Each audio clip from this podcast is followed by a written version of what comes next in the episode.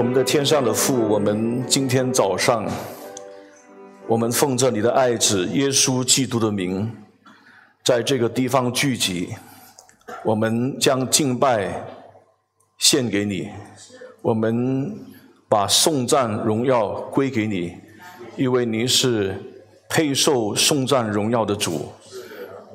求主在我们当中设立宝座，愿你的恩、你的爱在我们当中，真理圣灵引导，叫我们有圣灵的帮助、圣灵的感动，按照你所赐给我们的真理，就是圣经的启示，把敬拜献给你，求你悦纳，求你将这个聚会分别为圣。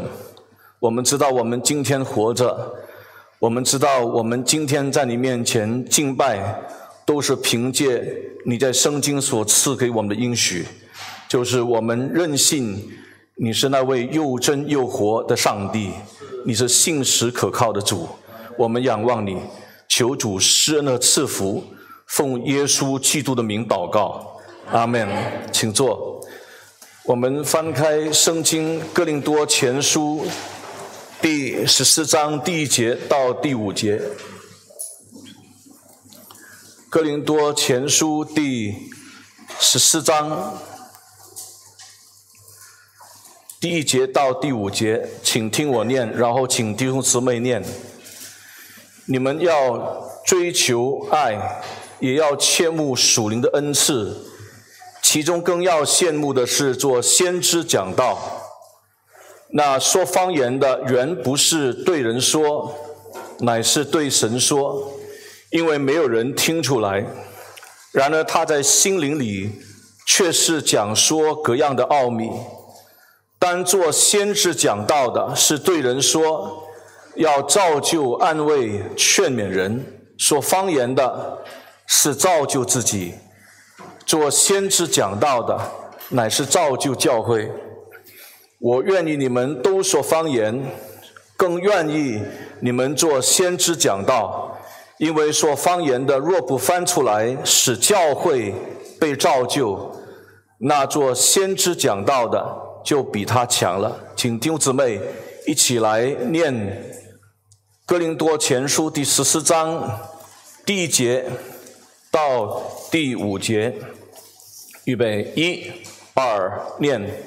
你们要追求爱，也要切慕属灵的恩赐，其中更要羡慕的是做先知讲道。那说方言的，原不是对人说，乃是对神说，因为没有人听出来。然而他在心灵里却是讲说各样的奥秘。当做先知讲道的是对人说，要造就、安慰、劝勉人；说方言的是造就自己。做先知讲道的乃是造就教会。我愿意你们都说方言，更愿意你们做先知讲道。因为说方言的，若不翻出来，使教会被造就，那做先知讲道的就比他强了。我们祷告，我们的主，我们已经宣读你的话，求主真理圣灵光照我们的思想，引导我们的思路，好叫我们真明白主的话。并且使我们在你面前继续依靠圣灵，来去遵行你的真理，来爱你，来去敬畏你。求主垂听我们的祈求，奉耶稣基督的名祷告，阿门。我们今天继续，我们之前已经停了相当长的一段时间，就是哥林多前书。我们之前已经谈过《哥林多前书》十二章到十三章的这个经文，我们也特别提到，哥林多教会是一个充满着许多问题的一个教会，这个教会里面这许多的问题，因为他们没有好好的去认识上帝的话，也没有好好的去顺从上帝的话。我们也特别提到，过去在教育当中，他们面对一个非常严肃的问题，就是他们有一个错误的属灵观。我们千万不要以为十二章到十四章，它纯粹只是谈论有关于他们滥用方言的问题，其实。他们根是根本的原因，就是他们是有错误的属灵观，而这种错误的属灵观引发他们有很多错误的行动，包括他们在教会的里面，他们是会把某一个领袖。当成是提高他们属灵地位的一个做法。比方说，我是跟从保罗的，就是保罗派；比方说，我是跟从彼得，那就是彼得派。啊，阿波罗派，那跟从这些教会当中的名人，啊，因为这些的名人的缘故，可以提升他们属灵的地位，这是完全错误的。那来到十二到十四章的时候，他们特别会提到他们是属灵人的另外一个原因，就是因为。他们会说方言，这是很严肃的问题，而保罗就是要好好的来处理他们这个错误的属灵观，特别是他们认为方言是所有恩赐里面最重要的恩赐。然而，保罗偏偏在十二章的经文，你自己可以看，他是刻意的把这个方言的恩赐，他是放在最后面。啊，这样的一个做法是明显是针对他们，呃，高举方言，认为会说方言而且不翻译就是一个属灵人，这是他们非常错的观念。那我们今天还不会直接进到这五节的圣经里面的讲解，但是今天我们先处理一个很根本的问题，那就是哥林多教会所说的方言到底是不是？真实的语言，real language，它是不是真实的语言啊？这个是我们今天要去处理的问题。我们都知道，在灵恩神学里面，他们会把这个方言基本上把它分成两个很重要的类别啊，基本上啊，两个很重要的类别啊。一般上，他们把方方言啊。就是把它翻成啊，这个类别呃，第一个类别是叫做 glossolalia 啊，glossolalia 啊，glossolaria 它就是使用呃圣经里面这个方言那个希腊文的字根 glossa，然后他用这个用语叫做 glossolalia，呃，G L O S S O L A L I A，glossolaria 来谈到方言。那这样的一个 glossolalia，如果你翻成中文是怎么翻呢？很难翻。不过你可以把它翻成是舌音。这种的舌音是他们认为是没有办法，就是用这个啊啊人的这个方法去坚定啊，它是属于人类的语言。它弹出来一番的东西呢，呃，它是超越了人类语言的这个范畴啊，这个叫舌音。就是一个人他在上帝面前，呃，在圣灵的里面，他有一个很深刻的一个体会，然后他用一个呃，就是已经超越人类语言的一个方式表达出来，说了一些的所谓的话语，啊，来表达出一些的意义，那是一个呃一个一个模式，这个叫做 glossolalia，呃，当然还有另外一个范畴是叫做 xenoglossia。X E N O G L O S S I A，xenoglossia，xenoglossia，嗯，我们就比较能够明白，也就是你没有学过一种的语言，但是你这个方言祷告里面，你就说出这个你没有学过的语言。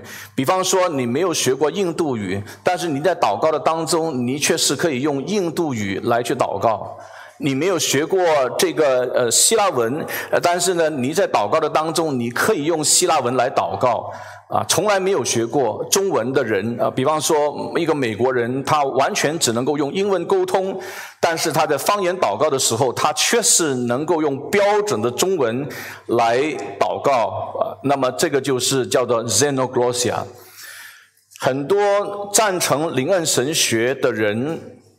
他们会认为《使使徒行传》第二章五旬节圣灵降临，然后十五个地区的人，他们听到。呃，这些的使徒，他们可以用他们自己各自的相谈来这个说话，他们认为这个就是 s e n o g r o s i a 但是他们认为在哥林多前书十四章这里提到的这个方言的本身，它不属于 s e n o g r o s i a 它是属于 Rosolaria，因为他们认为。啊，这个恩赐的本身是在圣灵里面有很深刻的体会，用一种在难以用这个语言来去形容的这样的一个方式，把它表达意义啊，这是灵恩神学的一个用用法。换句话说，Glossolaria 在灵恩神学里面是有意义的。他们会认为这样的一个模式，虽然它是不能认知的 （non-cognitive）。虽然它是不能用言语表达的 ineffable，但是却是有意义的。这是林恩神学的立场。那我们呃认为呃我们会相信呃这样的一个一个了解或者这样的一个立场。其中一个很关的、很关键的一个圣经的这个根据呢，就是罗马书第八章二十六到二十七节。这是林恩神学里面他们很喜欢用这一段的经文去支持，在哥林多教会他们讲的方言是属于 Glossolalia，不是 s e n o g l o s i a。啊，就是啊罗马书第八章二十六到二十七节。我请大家翻开。罗马书第八章二十六到二十七节。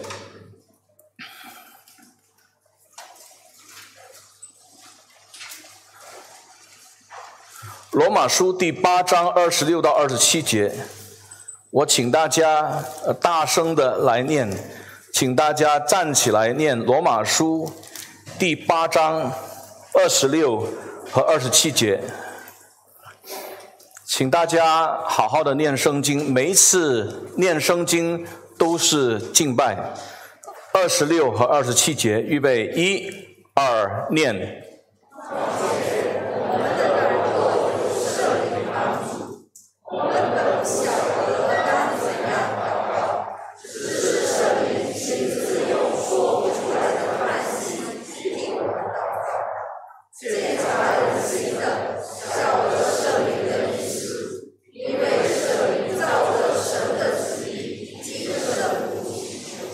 请坐。因此呢，呃，灵恩神学会把这里的圣灵用说不出来的叹息替我们祷告，来谈到这是 Glossolaria。那么我们今天就稍微用一些的时间来分析罗马书第八章二十六到二十七节，在这里是不是跟 Glossolaria 有关系？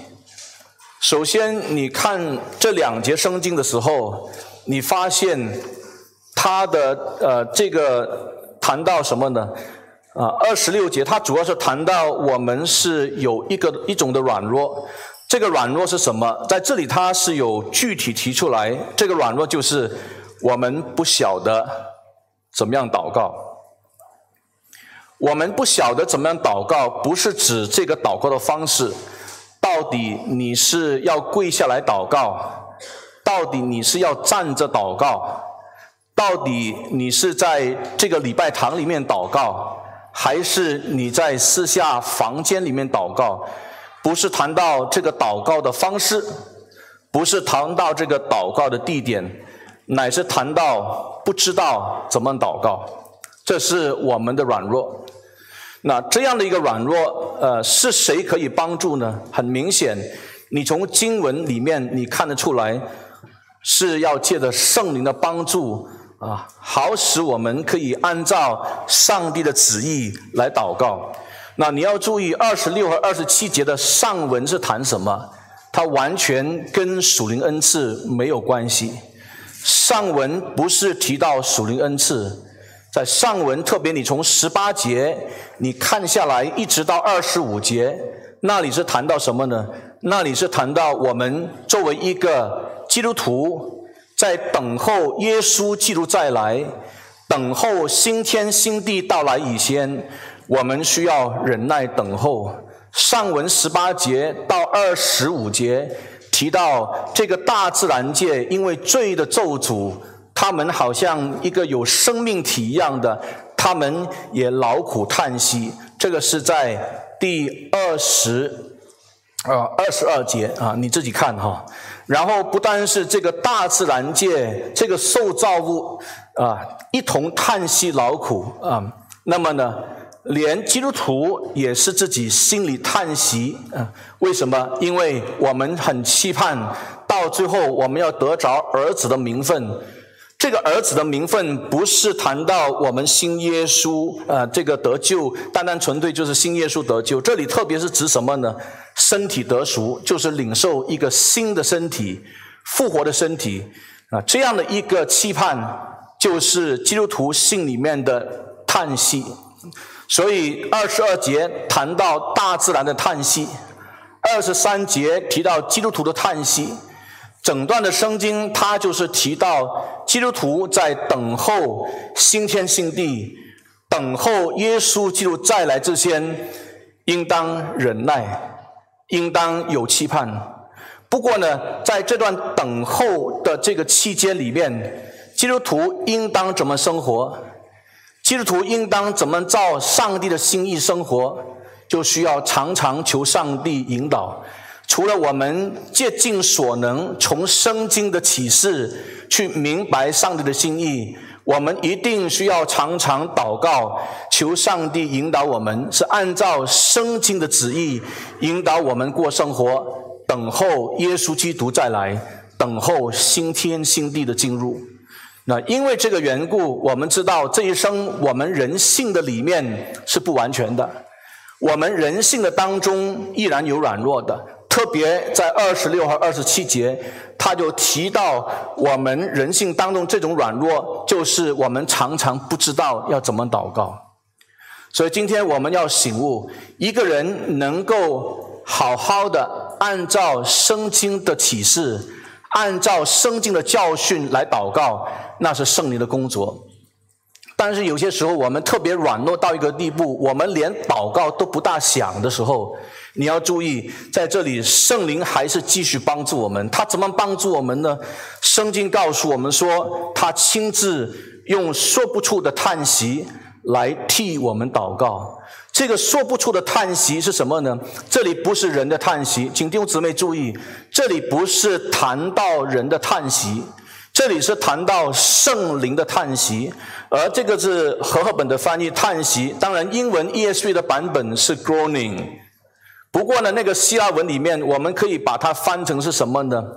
没有言语，unspoken words，没有说出来的话。换句话说，我们可以知道，虽然我们人性当中有软弱啊，甚至常常不晓得要怎么祷告，我们心里面很盼望能够按照上帝的心意祷告，我们心里面焦急，前面到底要怎么做决定等等啊，很困难。不过呢，圣经给我们应许，圣灵他用一种没有说出来的话来替我们祷告，在我们不知道、我们没有醒悟、住在我们里面的圣灵，这位内住的圣灵，他用没有说出来的话啊，unspoken words 来替我们祷告。二十七节告诉我们说，为什么呢？因为上帝跟圣灵，也就是圣父跟圣灵，他们的心意是一致的。那他们的心意是一致的，就表示说，圣灵祷告的时候，替我们祷告的时候，他一定是按照上帝的心意祷告。我们生命当中有两个很宝贝的代求者，一位是耶稣基督，对不对？所以我们可以从呃罗马书第八章三十四节那里看到呢，当耶稣基督他升天回到父上帝那一边的时候，他就坐下来，坐下来是什么意思呢？就是他的工作已经成全了。就正如耶稣基督在十字架上，他其中一句话就是说完了，it is finished。这个完了其实就是成了的意思。It is accomplished 啊，这是一个商业的用语，commercial terms。这个商业的用语让我们明白，上帝托付圣子耶稣基督在地上要成全的，已经成全了。所以他说，It is finished。那么呢，他升天回到圣父那里，他坐下来表示他工作已经成全。可是他对圣徒的代求是直到永永远远。所以，耶稣基督他是第一位长远的大祭司，替我们祷告。不单是这样，在罗马书第八章二十六节、二十七节，在这里让我们看到，有第二个呃，第二位为我们祷告的就是圣灵。所以，圣灵他用一种我们没有听见的声音、没有说出来的话语，按照圣父的心意来替我们祷告。这是很重要的。你从这样的一个上下文，你可以明白，完全跟这个方言，完全跟恩赐没有关系。而且你要注意，你要注意什么呢？就是这个方言的恩赐不是赐给每一个人的。当你看哥林多前书十二章的时候，保罗说：“岂是讲方言的吗？”啊啊！你看，你翻开来看一下这个哥林多前书。第十二章，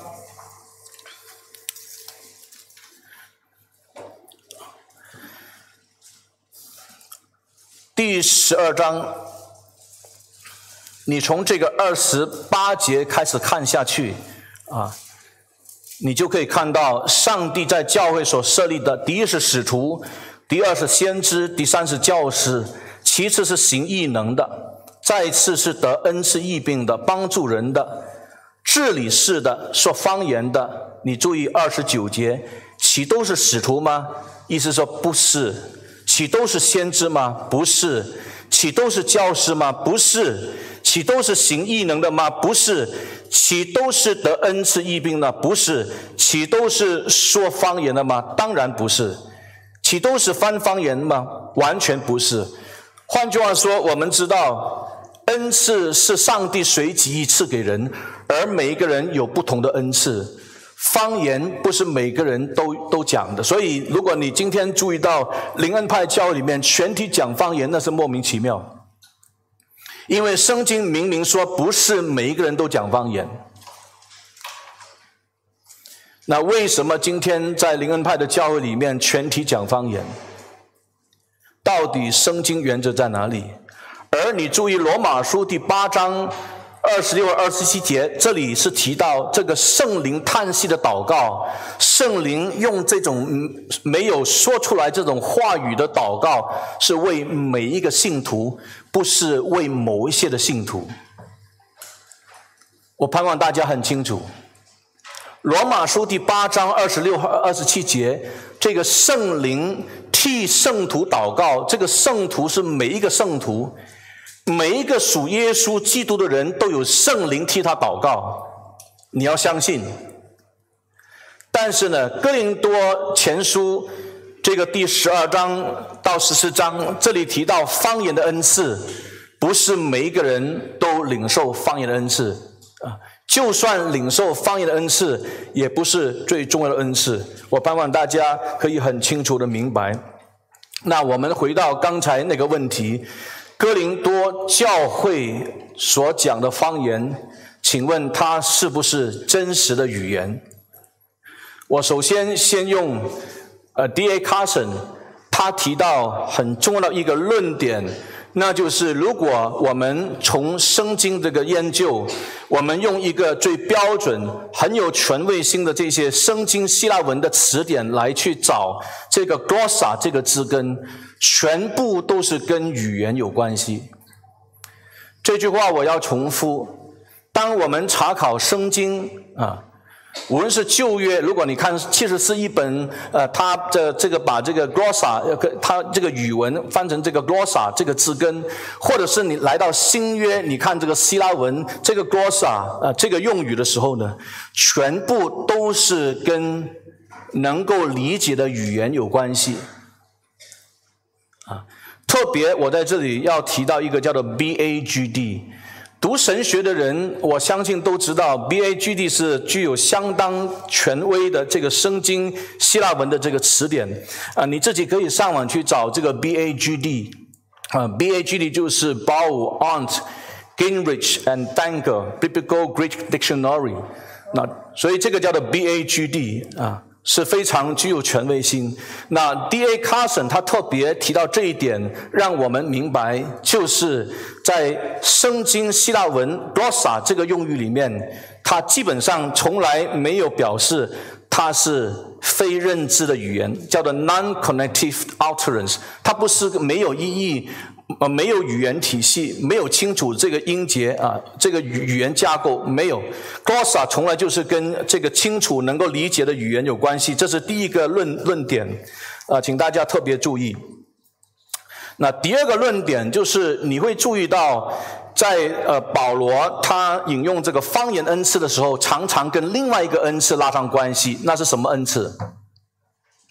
翻译。现在你要想，就是翻译翻译什么呢？就是翻译这个 tongues，翻译这个方言。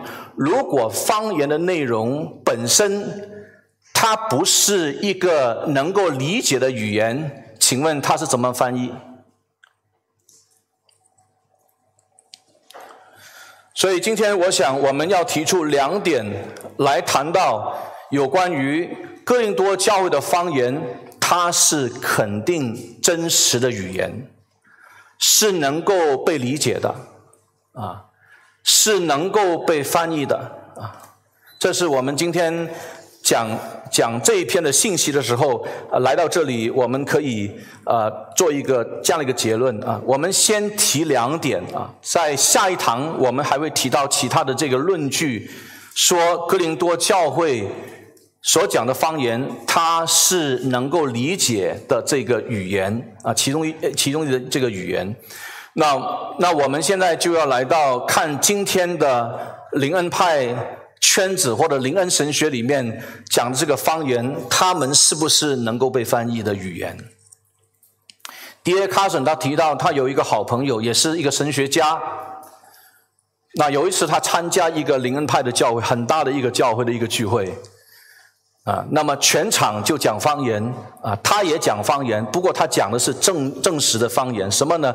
他讲希腊文，因为他是一个神学教授，而且他是背诵约翰福音第一章的第一节到第十八节。我们读神学、读圣经，我们了解约翰福音一章十到一节到第十八节，就是这个叫做什么呢？整卷约翰福音的序言 （prologue）。那么他就是很流利的，呃，用这个希腊文背诵的这个约翰福音一章一节到十八节，然后突然之间，在他身边就出现一个翻译的人，他就翻译约翰福音，呃，他讲约翰福音一章一节到十八节，用用希腊文，这个翻译的人翻出来，呃，D.A. Carson 说，跟约翰福音一章一到十八节完全没有关系。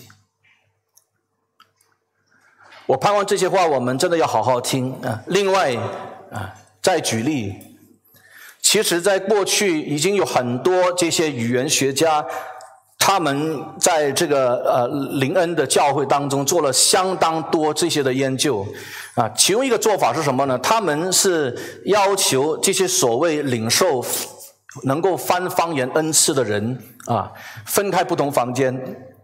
然后给他们播同样的一段的呃，在灵恩派圈子当中的这个这个所谓的方言，让他们直接翻，但是翻出来的结果两个翻的都不一样，怎么可能啊？两个翻的都不一样啊？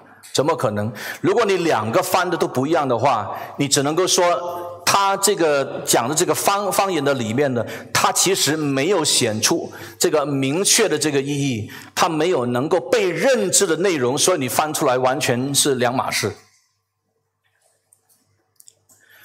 我再提另外一一个学者，就是 Van Poitras，那我相信大家都认识 Van Poitras，他特别提到一点是很重要，他说，如果你要求那些说方言的人重复他们的方言。啊，他说了一句话，你叫他重复的话，啊， 你你注意他是这样子讲，我先用英文来说，他说 In the case of utterances of more than a few syllables, he typically cannot repeat the same sound sequence on demand.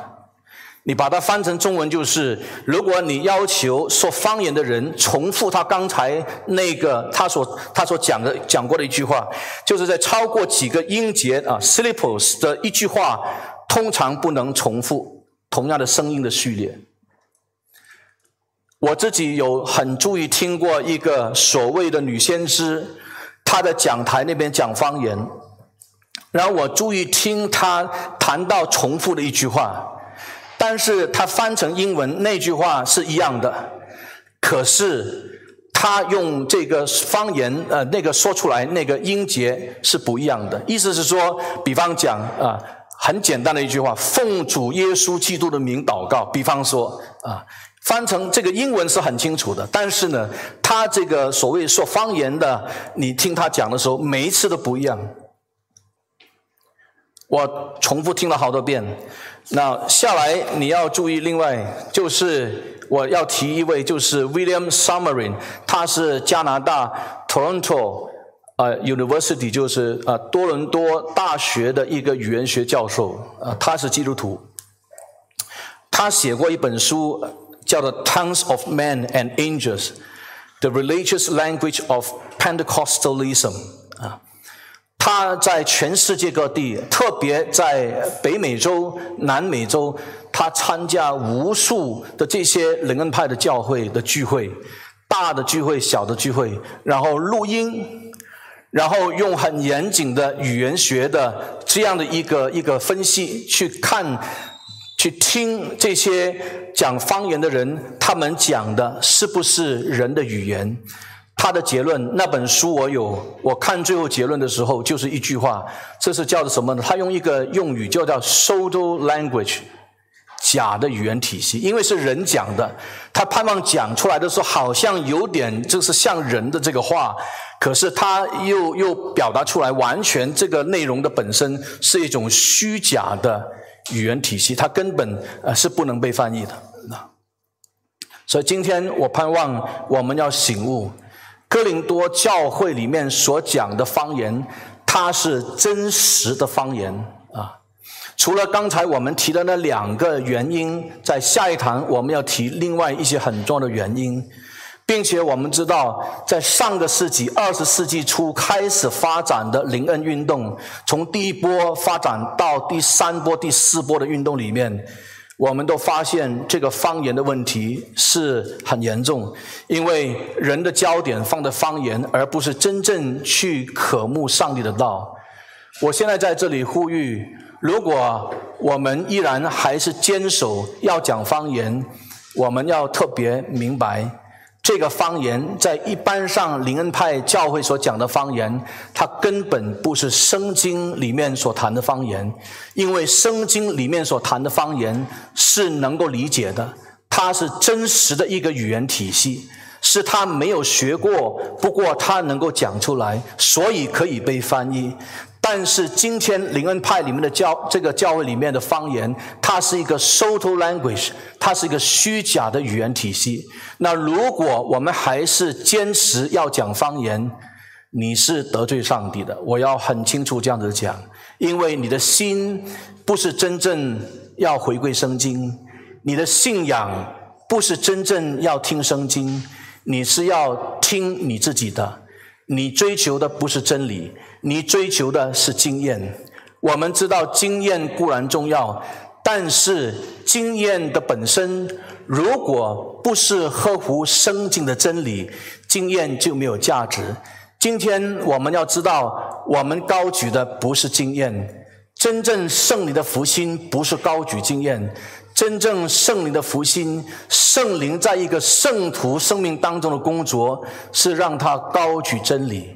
因为我们需要真理，人活着不是单靠食物，乃是靠上帝口里所出的一切话。真理是建立我们的信仰。你们信要信什么？要信真道啊！我们是因为信正道来建立我们的信仰啊。罗马书第十章里面提得很清楚，一个人的信仰的建立，不是因为讲方言；一个人信仰的经历，不是因为他经历的意志；一个人信仰的经历，不是因为他有一些超自然特殊的经验。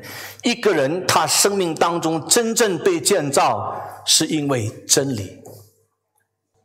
你知道，耶稣基督在登山宝训里面提到饥渴慕义，所以饥渴慕义一个很关键的理解就是。我们是科目跟上帝建立正确的关系，这个叫做饥渴慕义。如果我们是真心与要与上帝建立一个正确的关系，我们要怎么建立？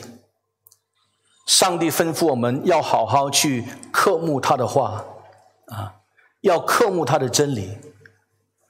如果你真正爱对方，你要不要好好听对方讲什么？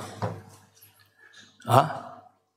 如果你的父母亲他是真正按照圣经来去教导你，他教的他讲的是圣经，那你要不要好好听？如果你不听，就是不孝。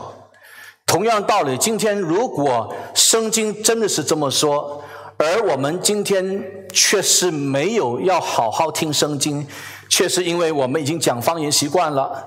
啊，我们已经有这样的经验了，我们就继续下去的话，我告诉你，我们就不是真正要圣经，我们不是真正要听真理，我们要追求的就是经验，那是很可怕的。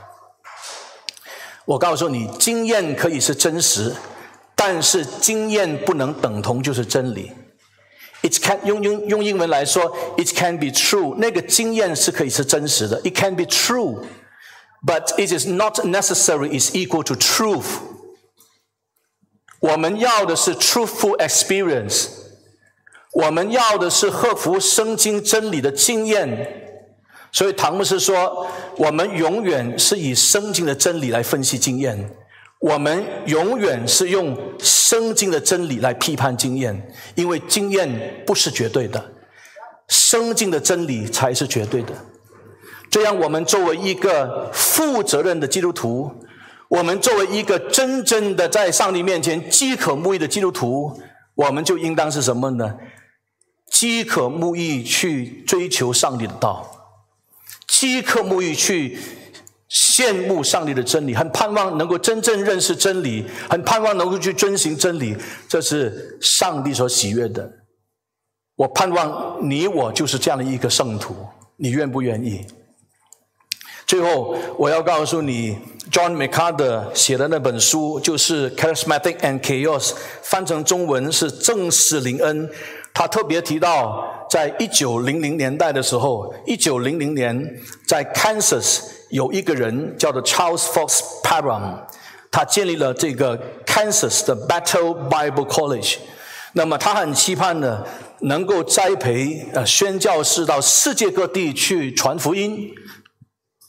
从动机上来说，看还看来好像是好的，但是他的神学是错误的，因为他很盼望要恢复到五旬节的时代那种说方言的恩赐的时代，那所以他鼓励他的这些的学生呢，进食祷告求方言的恩赐。结果呢，在一九零一年啊新年的时候，他其中一个女学生叫做 Agnes Osman 啊。O Z M A N 啊，Agnes Osman，这个学生就开始发出一些不规则的这个音节，syllable 啊，发出这些不规则的音节。那么听的人就说他是说中文的，尽管当中没有一个人是知道是中文，他不，他们都不懂中文，但是他们却是断定他是在说中文。那。Agnes Osman，他几乎你可以说整天都说不出英文，只能够说所谓的中文。还有呢，他有拿笔写出一些很潦草的这些字，啊，他们认定呢就是中文。啊，他们就感谢上帝，说上帝已经是听了祷告。后来呢，这个手稿他写的这个手稿，说写中文这个手稿被一家的啊报社啊那么刊登。那被很多这些语言专家去研究，到底在这个很潦草的这张纸里面，他写这些是不是中文？我请童工把这张他写过的，把它呃，就是播出来给大家看一看，参考参考，这是不是中文？语言专家一致认为都不是中文。所有所有分析语文的啊，特别包括那些懂中文的语言专家分析都不是中文，但是他们坚持说那是中文。Charles Fox Parham 也坚持说他已经领受了会讲德语的恩赐。会讲这个瑞典语的恩赐，然后他说他其他的学生有一些领受了讲日本语、匈牙利语、叙利亚语、印度语、西班牙语的这个恩赐，然后到最后他们就出去传福音。啊，我告诉你，这是一个灾难。所以这一些的所谓宣教师，所谓领受了方言恩赐的宣教师，他们到不同的工厂去传福音。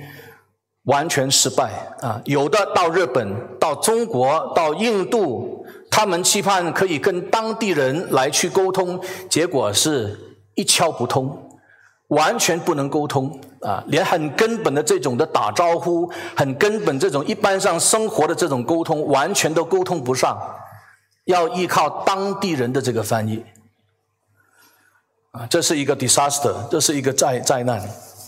所以，亲爱的弟兄姊妹。我盼望我们不要错解圣经。如果我们好好听下去，在一堂一堂这样听下去，你就有一个很坚定的信心，知道圣经所谈的方言，不是今天灵恩派圈子、灵恩神学当中所谈的方言。我们今天真正要追求的不是方言，我们今天真正要追求的是上帝的圣经、上帝的真理。如果我们今天不好好认识真理，我们处理我们人生大小事物，很常会是错的，很常是按照自己的想法，按照自己的血气来行事，结果呢得不赏识。什么叫做得不赏识？就是一方面得罪上帝，一方面就应验了诗篇十六篇里面所说的啊。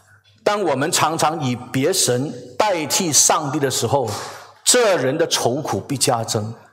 很多事情我们为了烦啊，处理不对的时候，因为圣灵担忧啊，我们处理事情的时候不是按照圣经原则来处理的时候，圣灵在我们里面就担忧啊，处理的糊里糊涂、一塌糊涂啊，得罪上帝。抵挡上帝的真理，反而我们是站在一个对立面，那是很可怜。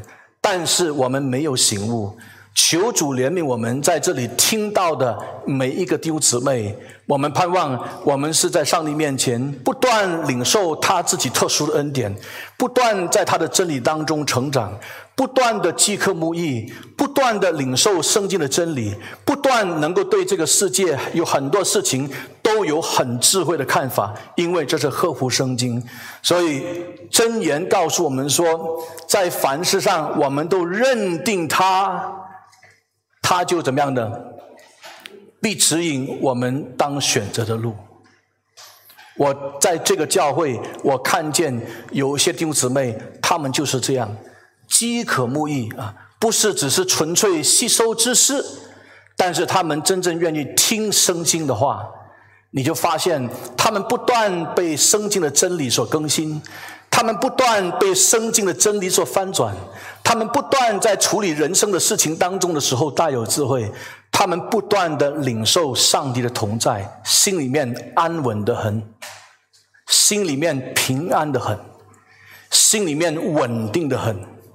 心里面这种的坚定，是因为上帝的话与他们同在，上帝与他们同在，安稳在上帝面前啊，面对人生的一切，所以感谢上帝，盼望我们就是这样的人。